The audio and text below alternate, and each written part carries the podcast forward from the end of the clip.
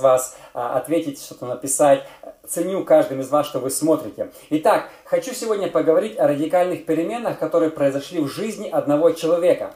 И я всегда говорю, Библия способна менять людей. То есть, когда мы видим, что Библия сработала в жизни кого-то, мы можем взять это для себя и взять эти перемены в свою жизнь, потому что Слово Божье, оно как было тогда действенно и живо, так оно и сегодня. Место, которое сегодня хочу прочитать, это Луки с 1 по 9 стихи, и я верю, очень знакомая история для многих из вас, но кто-то подумает, я уже сто раз слышал проповедь на тему Закхея, что здесь нового, нового можно еще взять? Но вы знаете, откровения от Бога, они всегда свежие. Откровения от Бога, они всегда дают нам э, вдохновение, откровения от Бога всегда дают нам вдохновение, помазание, потому что на одно и то же откровение тот же самый человек может получить 20-30, знаете, разных мыслей от Бога. Итак, Луки, 19 глава, с 1 по 9. «Потом Иисус вошел в Иерихон и проходил через него. И вот некто именем Закхей, начальник мытарей и человек богатый, искал видеть Иисуса, кто он, но не мог за народом, потому что мал был ростом.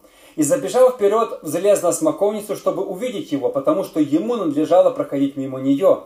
Иисус, когда пришел на это место, взглянул, увидел его и сказал ему, «Закхей, садись скорее, ибо сегодня надобно мне быть у тебя в доме». И он поспешно сошел и принял его с радостью. И все, видя то, начали роптать и говорили, что он зашел к грешному человеку. Захей же, став, сказал Господу, «Господи, половину имения моего я отдам нищим, если кого чем обидел, воздам четверо». Иисус сказал ему, «Ныне пришло спасение дому сему, потому что и он сын Авраама». Интересное событие произошло в городе Иерихон. Вы знаете, славит, славится или славился тем, что там всегда такие отпетые грешники начинали верить в Бога. То есть в Ерехоне было много грешных людей, но именно Ерехон славился тем, что радикальные перемены происходили с грешниками, в этом городе. К примеру тому Ра, вы знаете, когда израильский народ завоевывал э, э, э, обетованную землю, она тоже приняла. То же самое Закхей, который был, ну, на, у нас есть короткое описание о нем, кто он был, начальник мытарей, человек богатый и в то же время очень грешный, потому что потом я об этом поговорю, когда Иисус зашел к нему в дом, то люди говорили, возмущались, вообще людям не вкладывалось в голову, или не влаживалось, как правильно, не знаю, что Иисус мог зайти к такому грешному человеку. Мы даже говорили, седьмой стих, как он зашел к такому грешному человеку. То есть мы видим, грешный человек, э, ну, достиг какого-то положения в обществе, может быть, путем обмана, и э, у него была жажда увидеть Иисуса. Итак, первая мысль, которую я сегодня хочу, чтобы вы увидели – Закхей хотел увидеть Иисуса, но написано, что не мог из-за народа, который шел за Иисусом. Люди, которые шли за Иисусом, мешали Закхею увидеть Иисуса. Знаете, к сожалению, это правда, что иногда люди, которые ходят на служение или в церковь, называя себя христианами, они являются помехой для тех, кто хотел бы принять Бога. Знаете, наша жизнь Наши дела говорят громче, чем слова. Иногда мы можем кого-то приглашать в церковь. Но если наша жизнь не соответствует Библии, то мы вместо того, чтобы приводить людей к Богу, мы отталкиваем их от Бога. К сожалению, то, что было тогда, то часто случается сегодня. Я, вы, я думаю, не раз мы слышали, когда люди говорят, я бы ходил в церковь, но Якон там такое делает, но я знаю, что пастор делает, но я знаю, что это делает, да. Часто люди, которые ближе к Иисусу должны быть, да, они отталкивают тех, кто хочет увидеть Иисуса. Недавно я записал такое видео, хочу вам рассказать вкратце. Э, я слышал, что это была правда. Э, у одного человека была собака. Эта собака где-то бежала, что-то случилось, и она сломала ногу. После этого она все время как бы э, хромала, ходила и хромала. И а, через какое-то время в этой собаке родилось четверо э, маленьких щенков, и хозяин заметил, что через время, когда щенки начали ходить, то они тоже все хромают, все до одного. И хозяин подумал, что, что такого, почему щенки хромают? Поэтому он взял их и повез к ветеринару. И когда ветеринар их обследовал, проверил, он говорит, что у них все нормально с ногами. То, что хозяин думал, может быть какая-то врожденная проблема с ногами, он говорит, у них все нормально. Но почему они хромают? Они копируют походку своей мамы, потому что они не видят другого примера, и они думают, что правильно ходить, это так кульгая или хромая немного. То есть дела влияют больше, чем слова. Часто мы своим детям, знаете, говорим, ну ты это не делай, а, а если мы сами это делаем, то дети будут копировать не наши слова, а наши дела. Точно так же в церквях у нас всегда правильные слова. В церквях мы всегда очень правильные, мы проповедуем, мы выглядим красиво. Даже многие люди имеют церковную одежду и обычную одежду. Да, для церкви такое. Я видел как раз объявление, продавалась коляска, написано э, коляска для церкви. Ну, типа, знаете, есть коляска обычная, куда мы ходим в парк, это для, ну, для ребенка. А есть коляска такая более красивая, пышная такая, ну, церковная. Я, кстати, вот, ну, у меня нету церковной одежды отдельной и рабочей. Я как бы считаю, что это, ну, в Библии так, такого нет. Но знаете, о чем я хочу сказать? В церкви часто мы святые, а на улице мы не очень. Люди, которые шли за Иисусом, они мешали Закхею увидеть Иисуса. Являемся ли мы помехой кого-то привести к Богу, или являемся мы, наоборот, э -э, провайдер, или являемся мы таким, кто помогает людям увидеть Бога. Как важно, знаете, чтобы наша жизнь не была соблазном для кого-то, кто хочет познать Бога, или того, кто хочет увидеть Иисуса. Что мы являем нашей жизнью? Вторая мысль. Жажда по Богу делает странные вещи. Э, Закхей, он жаждал и он не просто сидел и ждал что-то, он жаждал, и жажда, она движет, она что-то делает. Вы знаете, жажда по Богу делает странные вещи. Я себе представляю, когда он пытался э, увидеть Иисуса и не мог, ему пришла идея, а если оббежать эту толпу? Я не думаю, что он знал, что там будет какое-то дерево. Он просто решил оббежать. Может быть, какой-то холм, может быть, какая-то лестница, какой-то дом. Может быть, где-то я смогу взойти на высокое место, какой-то горб может быть, да, и увидеть оттуда Иисуса. И он начал бежать. Он бежит, если представляю, только бежит, он там написано такой низенького роста, может быть, э, э, э, полненький какой-то, знаете, бежит такой, бежит и видит дерево и думает, вот это шанс, вот это, может быть, ему на ходу пришла такая радикальная идея, что вот дерево, может быть, это стыдно, может быть, это неприлично, может быть, это неприлично для такого человека, как я, начальника, которого все в городе знают, который там, вы знаете, был такой всегда важный, пышный, богатый, с понтами, но он решил, ради Иисуса, чтобы увидеть Иисуса, я вот залезу на это дерево, и мне все равно, что люди будут говорить обо мне. Знаете, жажда по Богу, она творит чудеса.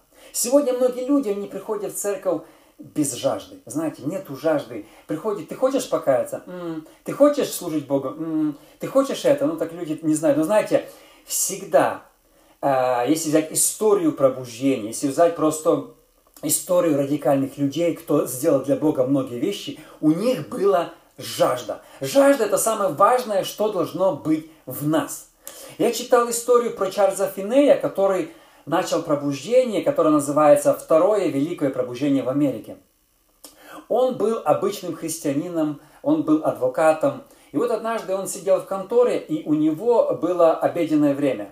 И он рядом был лес, решил пойти в лес помолиться. И он зашел в лес, и на него такая сошла жажда, что он молился несколько часов, и он сказал знаменитые слова «Господи, я не выйду с этого леса, пока ты не коснешься меня радикальным образом, чтобы в мою жизнь пришли радикальные перемены. Я устал от обычной, такой тепленькой христианской жизни. И он молился в лесу часами, он не заметил, когда уже все там вокруг этого, он просто молился, молился, молился. И тут он описывает, как будто бы электрический ток сошел на меня, и просто Божья слава окутала меня. Вы знаете, я не, не знаю ни одного знаменитого большого пробужденца, проповедника, который сделал для Бога большие вещи, который сидел и говорил, а я не хотел служить, я так сидел дома на, на лавочке, на диванчике, и меня Дух Святой так сильно сошел на меня, и я начал служителем. Сегодня многие, я думаю, они, ну, что-то говорят, может, сейчас служить. Я не хотел быть пастором, я хотел быть служителем, там, я стал, там. Я, я в это не верю. У Закея была жажда, и он решил, я все сделаю, я пойду на радикальные перемены ради встречи с Богом. Жажда, она иногда дает нам, мы иногда делаем невероятные вещи. Жажда, иногда мы можем делать странные вещи. То же самое, что Финной, он зашел в лес и жаждал Бога. Еще я хочу рассказать одну историю, она мне очень впечатлила. Был такой Эйджи Гар. Может быть, вы мало о него слышали, но это очень знаменитый человек. Он был пастором церкви в Лос-Анджелесе. Вот это было в начале 19-20 века. И он услышал, что на Асуза-стрит началось пробуждение. Он был пастором, он решил, я пойду посмотрю, что там за такое за пробуждение. Он пришел и услышал, что люди говорят на иных языках. И он говорит, а, ну, Господи, крести меня тоже. И он молится, молится. И тут ему внутренний голос. Вчера ты поспорил с другим пастором. Перед тем, как ты вот просишь крещенским духом, вернись и помирись с ним. Это время служения. Он выходит со служения, берет велосипед, едет через весь город 20 минут в одну сторону, и как раз тот человек стоит на улице, и он говорит ему, слушай, вчера мы поспорили, я был виноват, прости меня, пожалуйста. Этот говорит, хорошо, я тебя прощаю. И он садится на велосипед, едет довольный на Асуза-стрит и молится за крещенским духом. И Дух Святой ему говорит, не-не-не, ты неискренне попросил. Если ты хочешь крещения, возвратись назад и попроси его прощения нормально. Он берет велосипед, едет 20 минут в одну сторону, и этот человек еще стоит на улице, он говорит, слушай, я просил прощения, но э, я хочу еще раз попросить, потому что мне Бог подсказывает, что ну, мы еще не примирились, прости меня, пожалуйста. И этот человек говорит, хорошо, я прощаю тебя. И он уехал. Он приезжает на Суза-стрит, начинает молиться за крещенским духом, и Дух Святой ему говорит, не-не-не-не-не, ты не до конца примирился с ним. И он такой, что мне делать? Он берет третий раз велосипед, едет 20 минут в одну сторону – он от, э, э, ложит велосипед со слезами на глазах, прибегает к этому человеку, падает на него, обнимает и говорит, пожалуйста, прости меня. Я вот искренне каюсь за свои слова, которые я сделал, сказал твой адрес. Я тебе обсуждал, я тебе говорил плохие вещи другим людям. Пожалуйста, он исповедовался, обнял его, они вдвоем заплакали. Он вернулся назад на Суза-стрит, и на него в тот же день сошел Святой Дух. И, и вы знаете, и он сошел Святой Дух, и когда он начал говорить на иных языках, одна женщина сзади встает и говорит, у тебя э, ин, как индусский, с Индии она была, индусский э, э, э, язык э, какой-то там народности. И после этого этот человек едет в Индию, чтобы проповедовать. И он стал первым пятидесятническим проповедником в Индии, где было очень много пробуждения. Потом он возвратился в Америку, и у него была одна из самых больших пятидесятнических церквей в Америке, это в Шарлотте очень знаменитая церковь, он построил знаменитое здание, но все началось с жажды, с поиска Бога. Иногда мы так, вы знаете, ищем Бога, думаем, почему? Но знаете, в Библии написано, что э, в Деянии 17.27, дабы они искали Бога, не ощутят ли и не найдут ли, хотя Он недалеко от каждого из нас чтобы они искали Бога. Вы знаете, Закей тоже не просто шел в толпе. Представьте себе, если бы Закей просто шел в толпе. Все идут, я иду. Ну, в принципе, сегодня многие говорят, все верят, я верю. Ну, часто говорят, ну а что ты это делаешь? Ну, это все делают. Часто, вы знаете, когда мы едем на машине, и мы едем чуточку быстрее, чем надо, да, по трассе. Какая у нас отговорка? Ну, все же так едут. Ну, я так еду. Ну, они нарушают. Ну, я нарушаю. Ну, мы все так делаем. Типа, типа, когда все делают, тогда это уже можно. Да? Такое, такое у нас мышление. Но вы знаете, э, Закхей не смирился с тем, что э, просто стоять идти в толпе. Бог открывается тем людям, которые имеют жажду, и которых жажда творит странные вещи. Сидеть, как и сегодня, вы не увидите, чтобы начальник сидел на дереве. Да? Вы не увидите сегодня, чтобы обычно начальник, они такие с понтами, крутые, они такие, вы знаете это. Но Закхей, он решил, мне все равно, я хочу видеть Иисуса. Знаете, Бог всегда увидит нашу жажду. Если человек жаждет, Бог его увидит, даже если человек спрятался на дерево. Бог его увидит всегда. Вы знаете, э, еще последняя история. Джон Уэсли, когда началось пробуждение, методистское пробуждение, то э, люди, как сегодня у нас люди каются? Кто хочет покаяться? Ну, люди вышли, подняли руку и ушли. В то время а, они называли, называлась Bench of Mourners, лавка mourners, mourn, э, сейчас переведу, э, лавка сожаления или лавка искания, когда люди садились и искали Бога часами, чтобы получить покаяние, прощение грехов. Просто часами, мы сегодня все упростили, люди часами сидели, искали Бога, молились, чтобы получить прощение грехов. Точно так же, вы знаете, крещение Святым Духом. Если мы хотим получить, мы должны искать Бога, мы должны молиться к Богу, мы должны просто, ну, взывать Богу. Жажда делает странные, радикальные вещи. Э, следующая мы, мысль. Э, знаете, когда Иисус подошел к Закхею, Он назвал его по имени. Закхей, сойди скорее с дерева. Откуда Иисус узнал его имя? Возможно, последний раз Закея называла по имени его мама, когда он еще маленьким игрался во дворе в мячик. Вы знаете, когда он был такой жадным, когда он был такой наглым, его все ненавидели. Даже когда он потом Иисус зашел к нему в дом, люди возмущались на Иисуса, почему Иисус вошел к нему в дом, такому грешному человеку. Я думаю, его обзывали, и его в городе не называли по имени, его была какая-то кличка или жмот, или там еще что-то, предатель, потому что он служил на врагов. Я думаю, что у него все называли по кличке. Он не слышал своего имени уже, может быть, много-много лет. Когда, как я говорю, может быть, мама последний раз в детстве. Он... И тут Иисус, когда посмотрел на него, говорит, Закхей. Я думаю, для него это было шок. Откуда Иисус, Бог, за которым идет эта толпа, знает лично мое, не то что меня, мое имя. Неужели я может, у него такая промелькнула мысль, неужели я его с налогами тоже обкрутил? Неужели когда-нибудь я у него налоги больше забрал, чем надо? Неужели я его семью где-то щемил раньше? Откуда он знает мое имя? Но знаете, Иисус сказал ему, «Э, сойди скорее, мне нужно к тебе пойти в дом. Э, какая простая мысль здесь? Бог знает, простая мысль, Бог знает ваше имя. Бог знает каждого из вас, какую вы нужду сейчас проходите. Бог знает, в кого-то трудности в браке. Вот если вы меня сейчас смотрите, и у вас трудности в браке, Бог знает вашу нужду, Бог вам говорит, я знаю вашу нужду, и я могу ее решить. Если у кого-то болезнь неизлечимая, Бог говорит, я знаю, это для меня не сюрприз, это для меня не секрет, Бог знает. У кого-то финансовые проблемы, Бог говорит, я знаю твои нужды, я все знаю. Бог всемогущий. Закей, может быть, тоже удивился, как Бог знает мое имя, но Бог знает каждого из нас.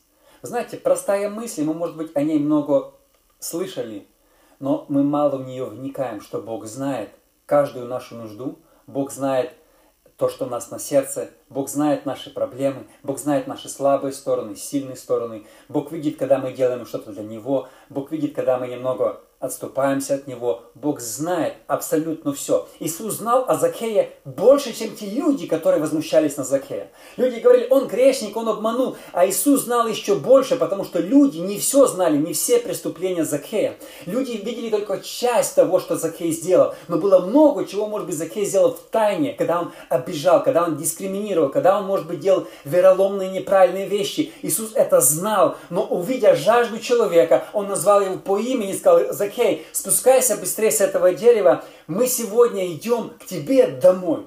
Знаете, наш Бог всемогущий, Он все знает, и Он сегодня хочет прикасаться к нам. И часто я думаю, что Закей даже не ожидал этого. Он залез на дерево из-за любопытства. Но его жажда, знаете, жажда что-то рождает. Когда человек имеет жажду, что-то происходит в его жизни. Когда человек жаждет, что-то начинает происходить в его жизни, Бог начинает его благословлять. Жажда – это очень важно, чтобы мы имели э, э, в нашей жизни.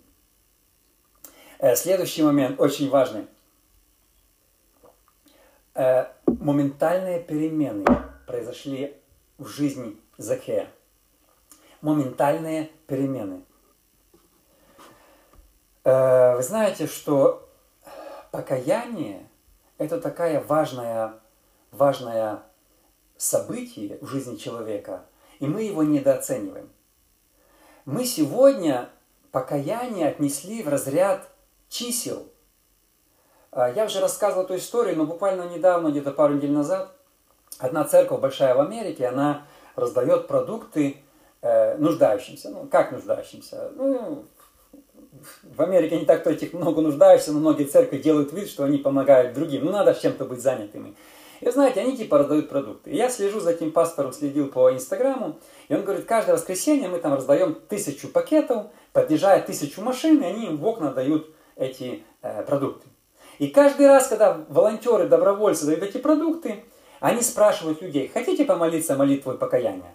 Ну, когда тебе дают продукты, и, может быть, неплохие продукты, ну, кто скажет нет? Ну, потому что скажешь нет, то могут не дать, да? Все говорят, хотим. Ну, и пастор каждый раз пишет, сегодня нас покаялось тысячу человек, в следующий день две тысячи, потом 500. Потом, ну, то есть такие темпы, такое пробуждение, такой рост. То есть все, кто помолился молитвой покаяния, он отчеты клепает на Инстаграме, на Фейсбуке, что эти люди покаялись. Но подождите, если человек повторил за кем-то молитву покаяния, не означает, что в его жизнь вошел Дух Святой, что он поменялся и что он стал другим. Когда покаялся Закхей, у его жизни наступили моментальные перемены. Моментальные. Все это заметили. Иисус это заметил. Он на, на, на это дерево залез грешным, спустился святым, его мышление поменялось. Он стал мыслить по-другому. Мне кажется, что в церквях сегодня есть одна маленькая проблемка. Там полным-полно нерожденных свыше людей. У них не было ни одной встречи с Богом, у них не было никакие, ни одной радикальной перемены. Они как были грешные, они так и остались грешные. Они как хотели вот заниматься грехами, так и хотят после этого заниматься грехами. В церковь, я верю, должно прийти радикальные перемены. Встреча с Богом это не просто, когда я повторил молитву покаяния. Я думаю, 95% людей, которые повторяют молитву покаяния, уходят ни с чем. Их жизнь не поменялась. Но я верю, что жизнь человека должна меняться моментально. Моментально. История про моего деда. Он был одним из основателей пятидесятничества в Польше и Украине. И он тоже жаждал, искал Бога. Он даже пешком ходил в Почаевские лавры, чтобы э, искать Бога. Но там, у меня есть целый блог про него, но он не нашел, пришел домой и услышал, что рядом возле его города есть э, какие-то э, баптисты, штунды или кто там, он не знал, кто они. И он пошел посмотреть, что они так, так, там делают. Он курил этот, у него была трубка с тютюном, он курил, э, и такой был грубый человек, мог там бабушке даже, если что, кулак приложить. То есть был такой себе, знаете, этот. И когда он пришел на служение, это было служение пятидесятников, он там отдал свою жизнь Богу, и когда он вышел, ему перехотелось курить. Он выбросил трубку, он выбросил тютюн, он пришел домой и давай проповедовать всем людям. За один день радикальные перемены. Сегодня человек покаялся и года два бросает курить.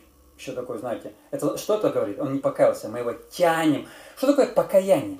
Это когда Дух Святой входит в сердце, возрождается душа, человека имя записывается на небе, он уже оправдан, святой, и он уже не грешный. Он уже принадлежит не к царству тьмы и дьяволу, он же искупленный Богом. И как так, что человек, который искупленный Богом, его имя записано на небе в книге жизни, в него вошел Дух Святой, живет, и он продолжает заниматься разными грехами.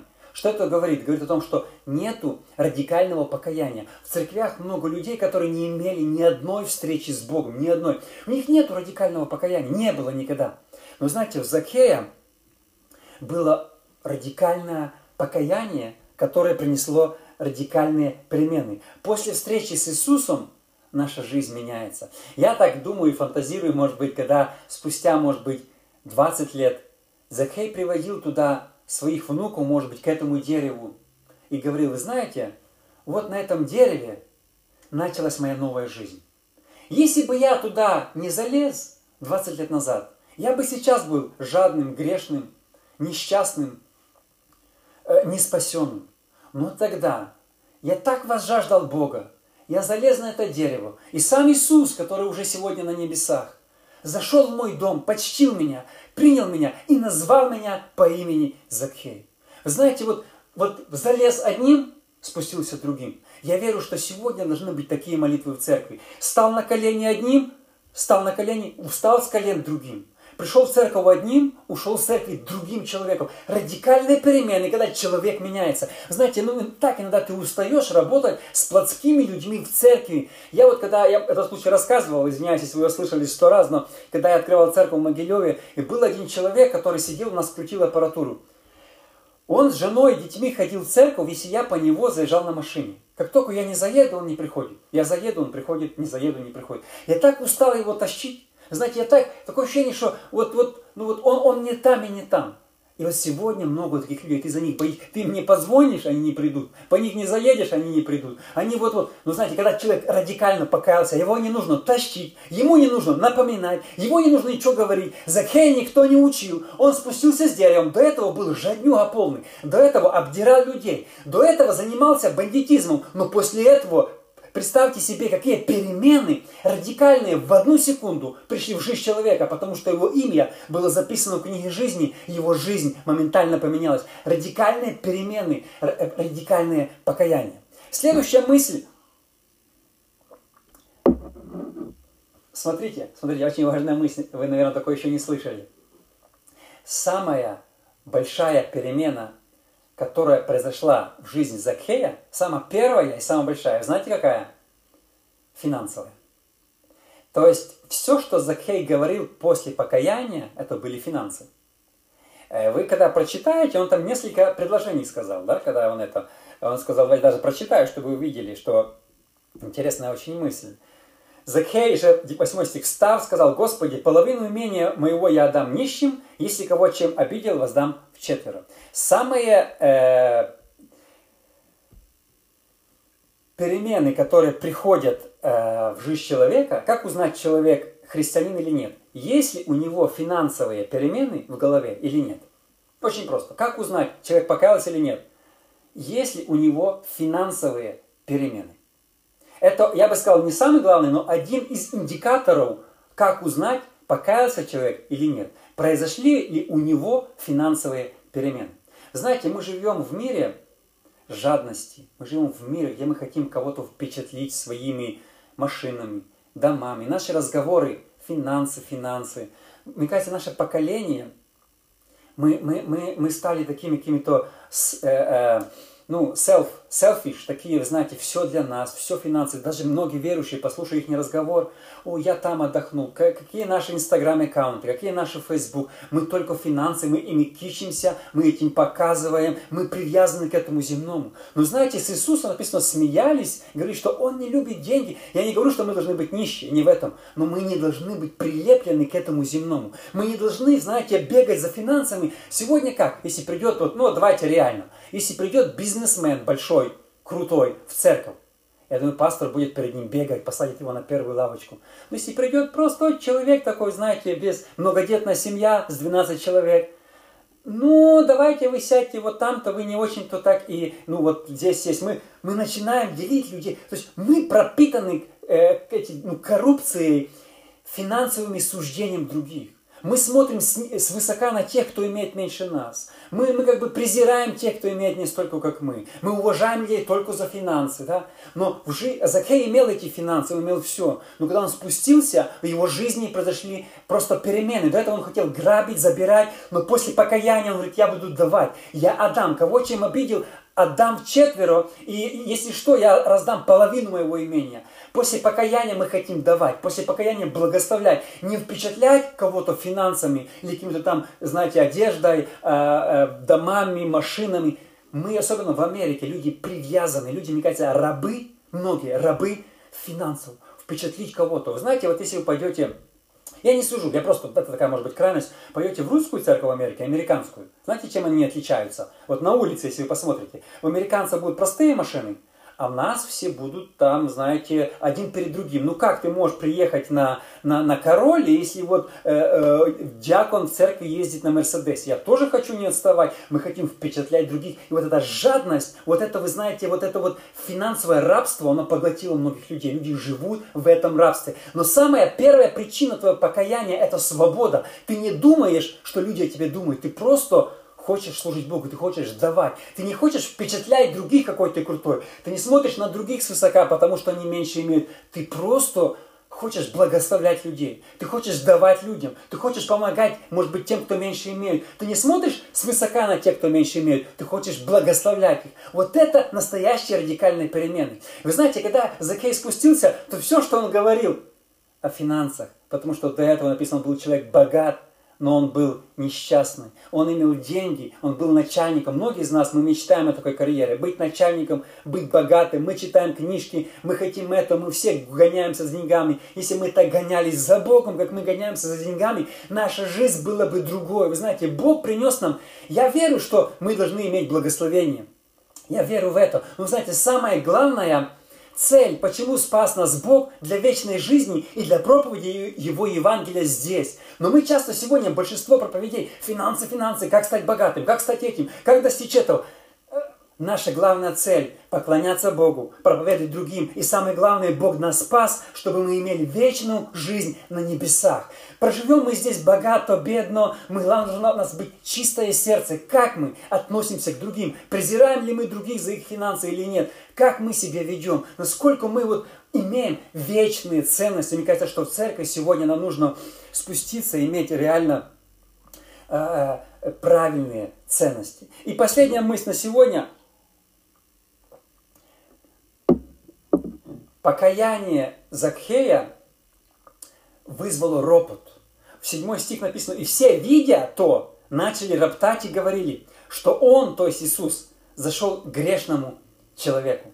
Когда люди увидели, что Иисус зашел в его дом, они не могли поверить в это. Они говорили, Иисус, начали роптать. То есть я, я даже не понимаю, почему здесь это слово стоит роптать. Написано, начали роптать и говорить, что Иисус зашел к грешному человеку. Знаете, когда я читал эту мысль, я подумал, э, люди были правы. Э, Иисус зашел к грешному человеку, люди роптали. Иисус зашел к грешному человеку. Но вы знаете, э, одна мысль, которую не поняли люди. Иисус зашел к грешному человеку. Но когда Иисус заходит к грешному человеку, грешный становится святым. Знаете, мы это часто не понимаем. И он говорит, Иисус, как так случилось, что Иисус зашел к грешному? Да, он зашел к грешному. Но когда Иисус входит в твой дом, то грешный становится святым. И знаете, сегодня многим нам нужно, чтобы Иисус зашел в наш дом. Я верю, что, я всегда говорю, в каждой проповеди, везде, я верю, скоро придет пробуждение. Знаете, я готовлю блог какие уже исполнились пророчества по поводу второго пришествия Иисуса Христа.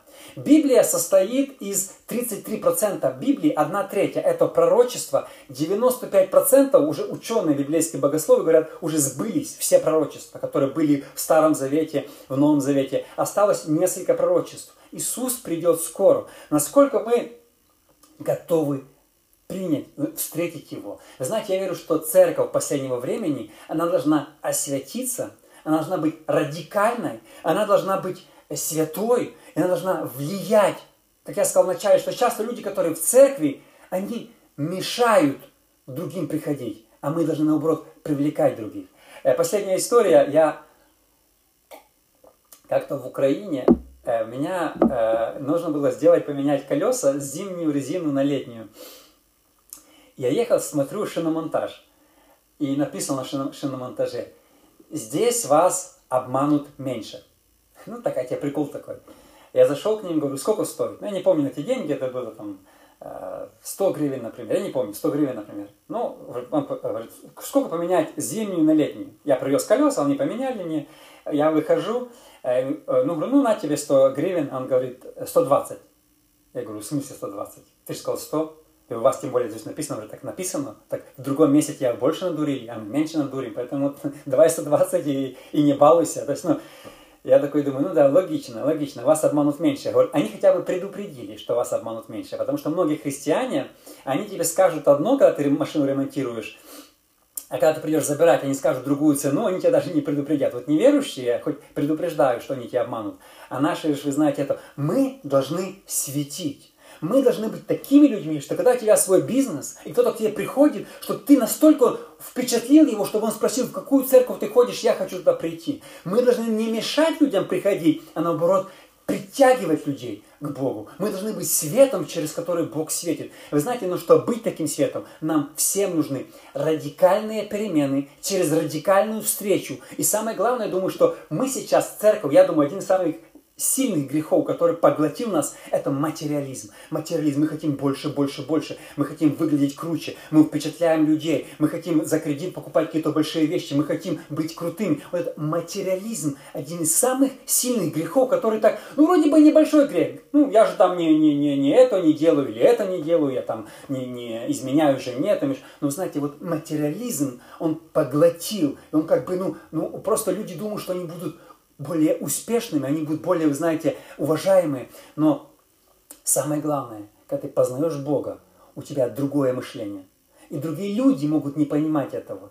Закхей начал мыслить по-другому. Возможно, его кореша не понимали теперь его. Возможно, они вместе раньше делали какие-то разбои, и теперь его кореша, слышь, что с ним случилось? Но знаете, э, единственное подтверждение покаяния – это радикальные перемены. Если у человека нет радикальных перемен, у него не было радикального покаяния. Может быть, это грубо звучит, но это так. Поэтому, мне кажется, у нас в церквях много неспасенных людей, водное крещение принимают неспасенные люди, и потом мы удивляемся, почему, типа, толпа идет за Иисусом, эта толпа не то, что не привлекает людей к Богу, она отталкивает людей от Бога. Друзья, спасибо огромное, что вы сегодня слушали. Эта тема, она, она будет стоять в